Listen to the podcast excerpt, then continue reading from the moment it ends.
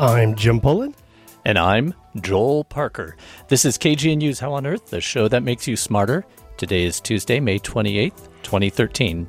Coming up, although the governor is going to sign the bill and farmers in Colorado are leaning into their plows, it's been a long time since a Colorado farmer harvested a commercial crop of industrial hemp.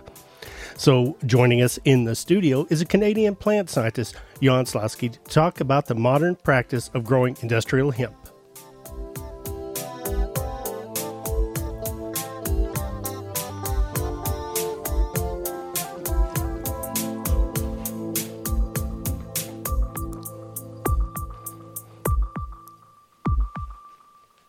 We begin with a look at some of the recent news in science. Last week, we brought you news about supernova and unnova. And this week, we have a story about dwarf nova. A supernova is a huge explosion of energy that results when a massive star runs out of fuel and collapses, often turning into a neutron star or a black hole. And for a short while, a supernova can be several billion times more luminous than the sun. An unnova is a theoretical scenario where a massive star ends its life in a catastrophic collapse, but without the visually bright explosion. A dwarf nova is quite different. It doesn't result from the death of a star, but rather involves two stars a normal star and a white dwarf star, which is the remains of a core of a long, dead, old star. Our sun will eventually become a white dwarf star after a few billion more years. White dwarfs are very dense. They can be as massive as our sun, but can be as small as the Earth. In a dwarf nova system, the white dwarf is basically ripping off the atmosphere of its companion star, but the flow of material is not very steady, and sometimes, when the flow is not stable, it can lead to a sudden outburst that's called a dwarf nova. Well, the binary system called SS Cygni is a dwarf nova system, and in fact is one of the systems that defines the class.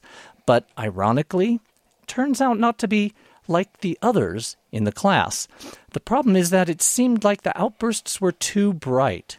In SS Cygni, the two stars are a white dwarf and a red dwarf that orbit each other in less than seven hours.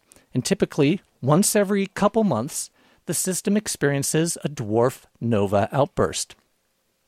SS Cygni was discovered in 1886 and it is a popular object for amateur astronomers to observe because of its regular outbursts. In fact, according to the American Association of Variable Star Observers, not a single outburst of SS Cygni has been missed since its discovery.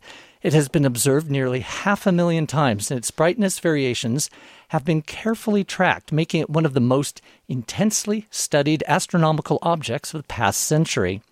Being so well observed made it a mystery why it was so different and so much brighter than other dwarf novae.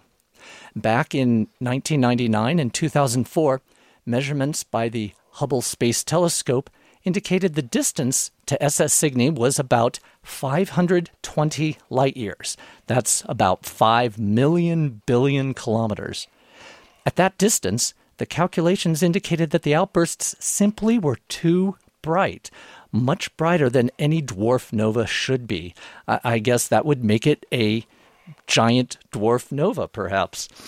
Now, using new measurements from several radio telescopes around the world connected in such a way to behave like a single telescope, and with the help of nearly 200 amateur astronomers monitoring the brightness of the system so they could tell the professional astronomers when an outburst was happening so they could watch it with their radio telescopes, a new distance has been measured, only 370 light years rather than 520.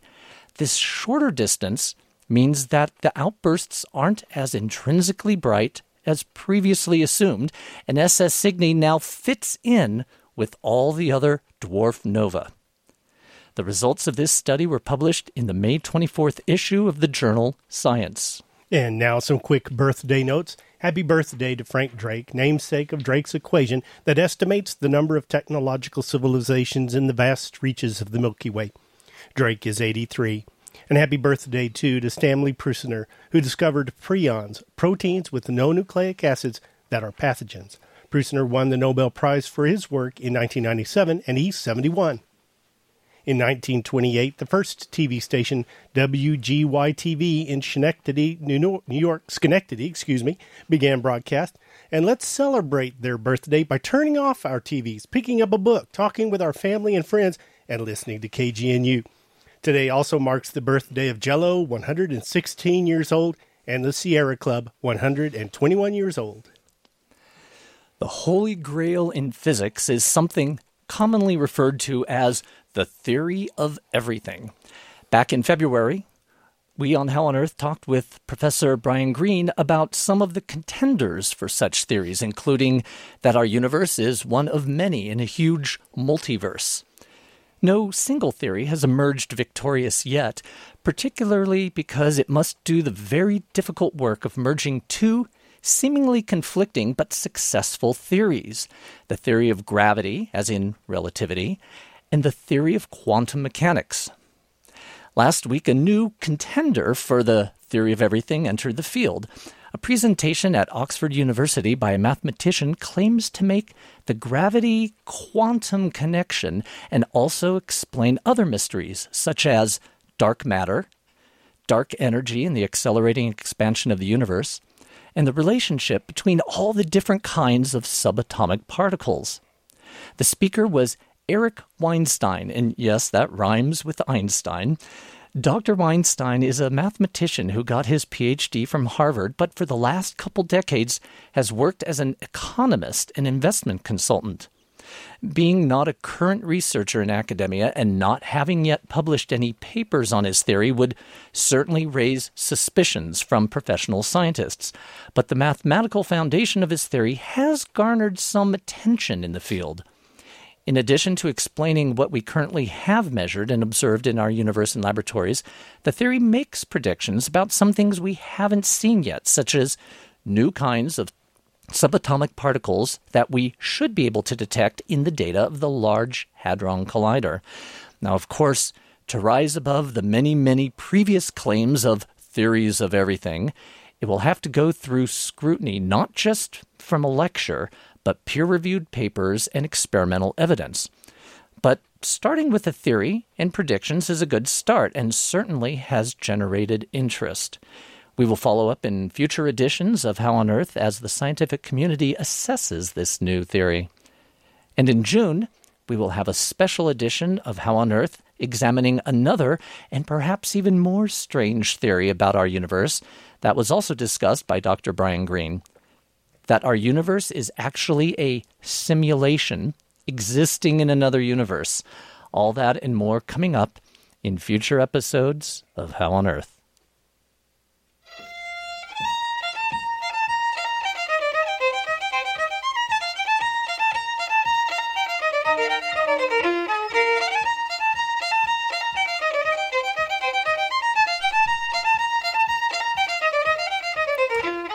You're tuned to How on Earth, the KGNU Science Show. I'm Jim Pullen. Today at noon in the state capitol, Governor Hickenlooper is going to sign a bill that will replant industrial hemp in Colorado.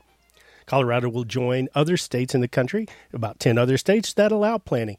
But it's been a long time when the Controlled Substance Act lumped the non drug varieties of cannabis sativa with marijuana, since growers in the U.S. could grow the versatile weed without DEA approval. The DEA has not issued any permits so far, but fortunately, Canadians came to their senses decades ago. To learn more about the Canadian experience, Dr. Jan Slaski joins us by phone from Alberta. Jan is a senior researcher and an acting program leader with Alberta Innovates Technology Futures. He obtained an MSc in agronomy from the Warsaw Agricultural University and PhD from Poland's Plant Breeding Institute. He leads research aimed at the introduction and breeding of industrial hemp varieties that suits the needs of the biocomposite and textile industries in Western Canada. In March, Jan was named a distinguished agrologist by the Alberta Institute of Agrologists for his outstanding contributions. Welcome to How on Earth, Jan. Welcome, Jim.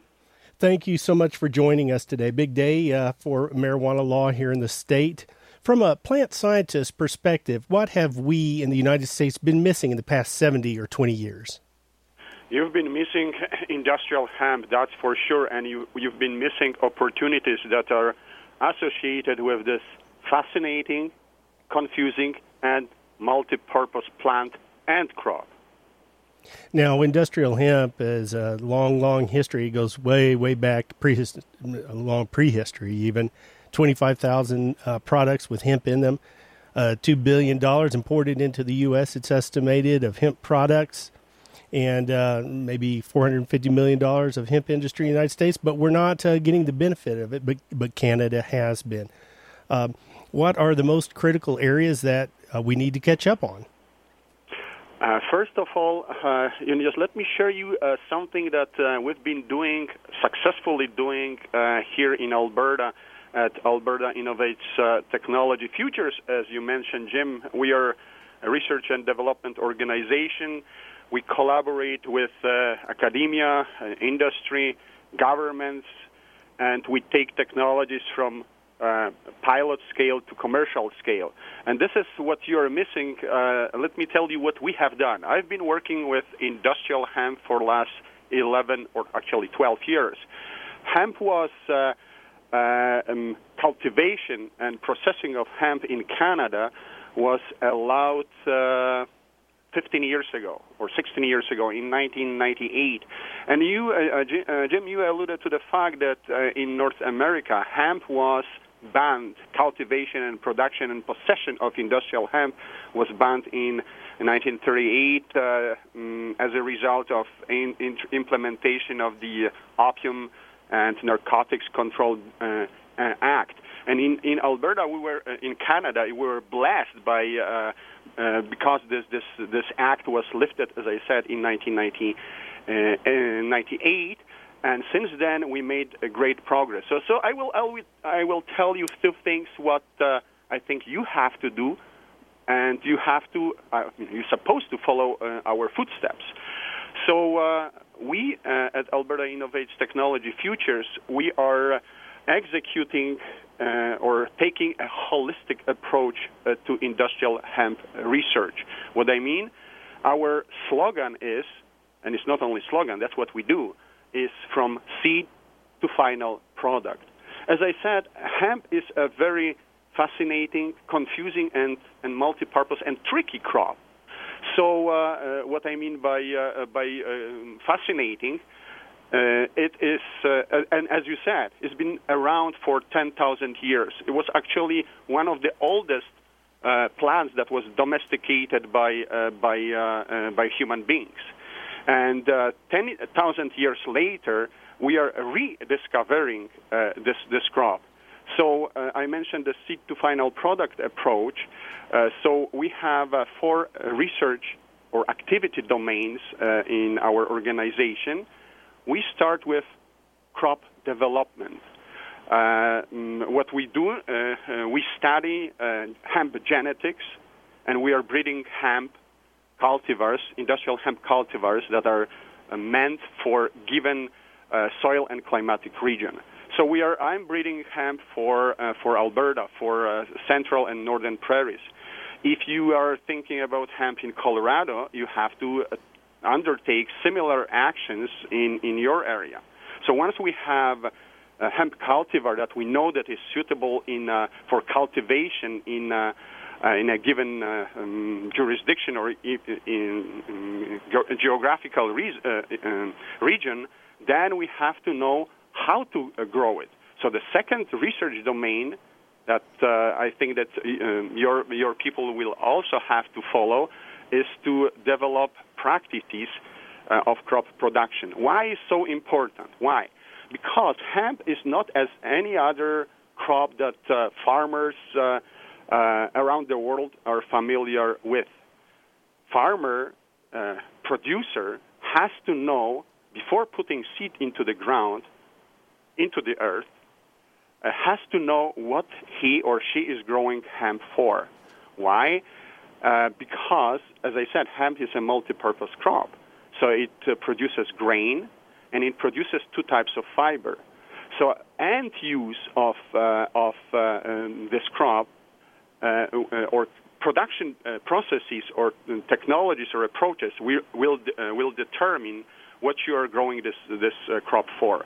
So this is I, I want to caution and and uh, uh, slogan of your of your show is make uh, you smarter, and I want to. Uh, I want your people or farmers or whoever is going to be involved in hemp industry to get smarter and to realize that uh, you know just that you have to uh, or people involved in this industry have to know what they are growing hemp for once we um, have uh, once we know what we have once we know how to grow it then uh, we have to process this uh, this this crop and again, uh, as I said, hemp is a multi-purpose crop, has two types of fiber, long and short fiber, and these two types of fiber have different uh, industrial applications, and grain. And grain also has different industri- uh, applications, industrial and uh, um, food application, or um, can be utilized for different types of food and food, food products.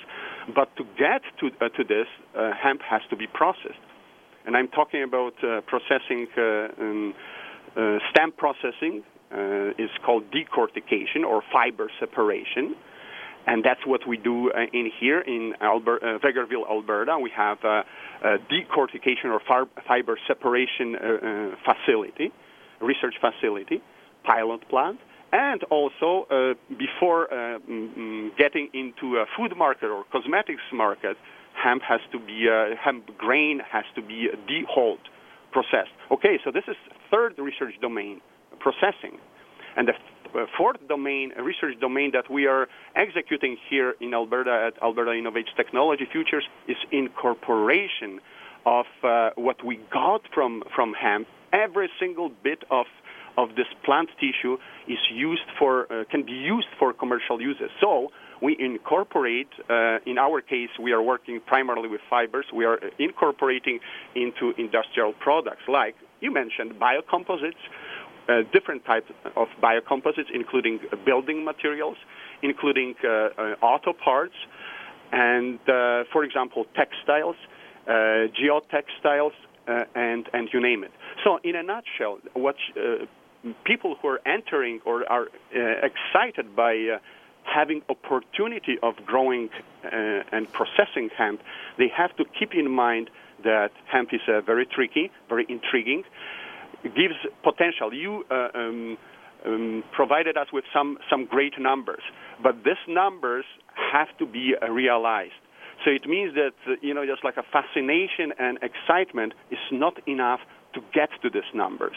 And that's what we are aware of after 11 or 12 years of working with hemp. So there, there's got to be a huge infrastructure in place, a huge knowledge base, a huge infrastructure. You know, when it comes to the cultivars that our Colorado farmers need to plant, what help can they get uh, from the, uh, the Albertan experience? Uh, see, uh, what what we did, we start we started with uh, testing cultivars that are available in other jurisdictions, and I'm speaking about uh, mm, you know just primarily North American, but also, for example, European European uh, cultivars. What we did, uh, I, I brought 60 or 80 different genotypes from around the world and tested which one performs the best under, as I said, given soil and climatic conditions. And I know that you know just con- uh, soil or production uh, uh, conditions in Colorado will be different than, for example, in Alberta. But uh, a pro- general approach is to start testing what you have, and then if you want to be real, really, really successful, because as I said, farmers can grow anything. They can put seeds in the ground, but it's not enough. And uh, uh, so they have to, uh, they have to, um, you have to have a, a, breeding program. So it means that develop cultivars that will be a, that will be performing the best. So maximize yield. And again, you have to know what you're growing for. You're growing for fiber. What type of fiber? You're growing for grain. You have to uh, uh, develop cultivars growing in your area for optimal yield, quality, and minimize production costs. So, uh, so it's uh, it's not going to happen. Ha- industrial hemp in Colorado in the states is not going to happen overnight. What I'm telling uh, and I'm trying to make your people smarter is that it's a process. Today is the first day of a long journey to have a, su- uh, a successful industrial hemp story in, in the state. You know, how are, are you folks maybe working with some of our uh, universities, um, our government, and industry uh, to uh, prepare for that future. Um, do you have a plan or are currently working, for example, with Colorado State University or the University of Colorado? Or would you like to? I'm, Absolutely. You know, just uh, you know, I, uh, I mm, two or three years ago, I was invited to. Uh, to uh, Vermont, to a University of Vermont, to uh, give a um, hemp um, lecture, and was like uh, really well received. I know that in, in the states it's a great interest, so I'm prepared uh, to uh, to offer my uh, or our services and our share our knowledge that we uh, again um, hands-on knowledge that we uh, um, collected or gained over this this um, 11 or 12 years of, of uh, working with, with industrial hemp, again, in different capacities, in different uh, research domains. This is quite often, you know, it's it's uh, it's not textbook. Uh, in in many instances, it's not only textbooks or or um, refereed paper knowledge. It is all these tricks that I'm I'm talking about about this this fascinating and, and confusing plant uh, you have to learn from somebody who has hands-on experience. This is this is my experience, and that's how I also learn from from uh, uh, very many of um, you know just uh, researchers from around the world. Hands-on, person-to-person idea exchange and knowledge exchange. So I'm prepared to uh, uh, to collaborate if uh, such opportunity or request is extended by by your uh, um, academic organizations. Well, you know, we've got about a minute or so left here, and such a fantastic topic, and so much more to talk about. But how do Albertan farmers perceive uh, the entry of maybe some competition uh, from the it's United ver- States? Absolutely, this is a really, really great question. We know that you guys are are getting there, and um, we have uh, um, Pan Canadian Hemp organizations, Canadian Hemp Trade Alliance, and we developed our position, or just like a position ourselves. First, we uh, perceived you as a as uh, or Kenny, uh, American uh, farmers as competitors. No, we are not competitors. It will open a Canadian market. We can share our knowledge, and it will open uh, uh, Canadian market uh, even more for uh, for um, hemp, different hemp products uh, to be marketed and provided to uh, American uh, uh, clients and clientele. Well, how so no competition. Go ahead. well, sorry. That's good. No, no, that's fine. And uh, in a word or so, how uh, how can we uh, learn more? Where can we go on the internet, say, to learn more? Uh, as I said, on the net you can get lots of uh, anecdotal information. I wouldn't recommend uh, net as a source of information uh, you know, you can put on the net whatever you want. Uh, I would suggest to uh, uh, to team up or to approach reputable uh, research organization uh, organizations, and in Canada, because as I said, we are the uh, the most uh, Alberta Innovates um, mm, Technology Futures offers the most holistic approach in entire North America. Because as I said, we have four research domains. So I would caution you against getting on the net because I found and and you know there's many very many people whom I talked to uh, found uh, information that are misleading and mis- uh, misguiding. So I would suggest to to approach uh, reputable uh, research organizations or organizations dealing with hemp in Canada. Well, thanks so much for joining us, Jan, and we have a lot more to learn about hemp and and how Canada can help us with lessons for Colorado. Thank you so much. We are standing by. Thank you. Bye bye.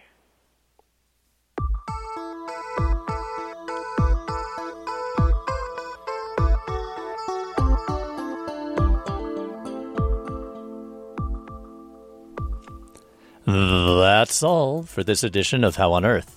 Joel Parker is our executive producer this quarter. The theme music was written and produced by Josh Cutler, and additional music from Bob Hopkirk. Can't listen to How on Earth at our regular time? No worries. Just go to How on Earth radio.org and subscribe to our podcast using the iTunes button. Questions or comments? Call the KGNU comment line at 303 447 9911. For How on Earth, the KGNU Science Show, I'm Jim Pullen. And I'm Joel Parker.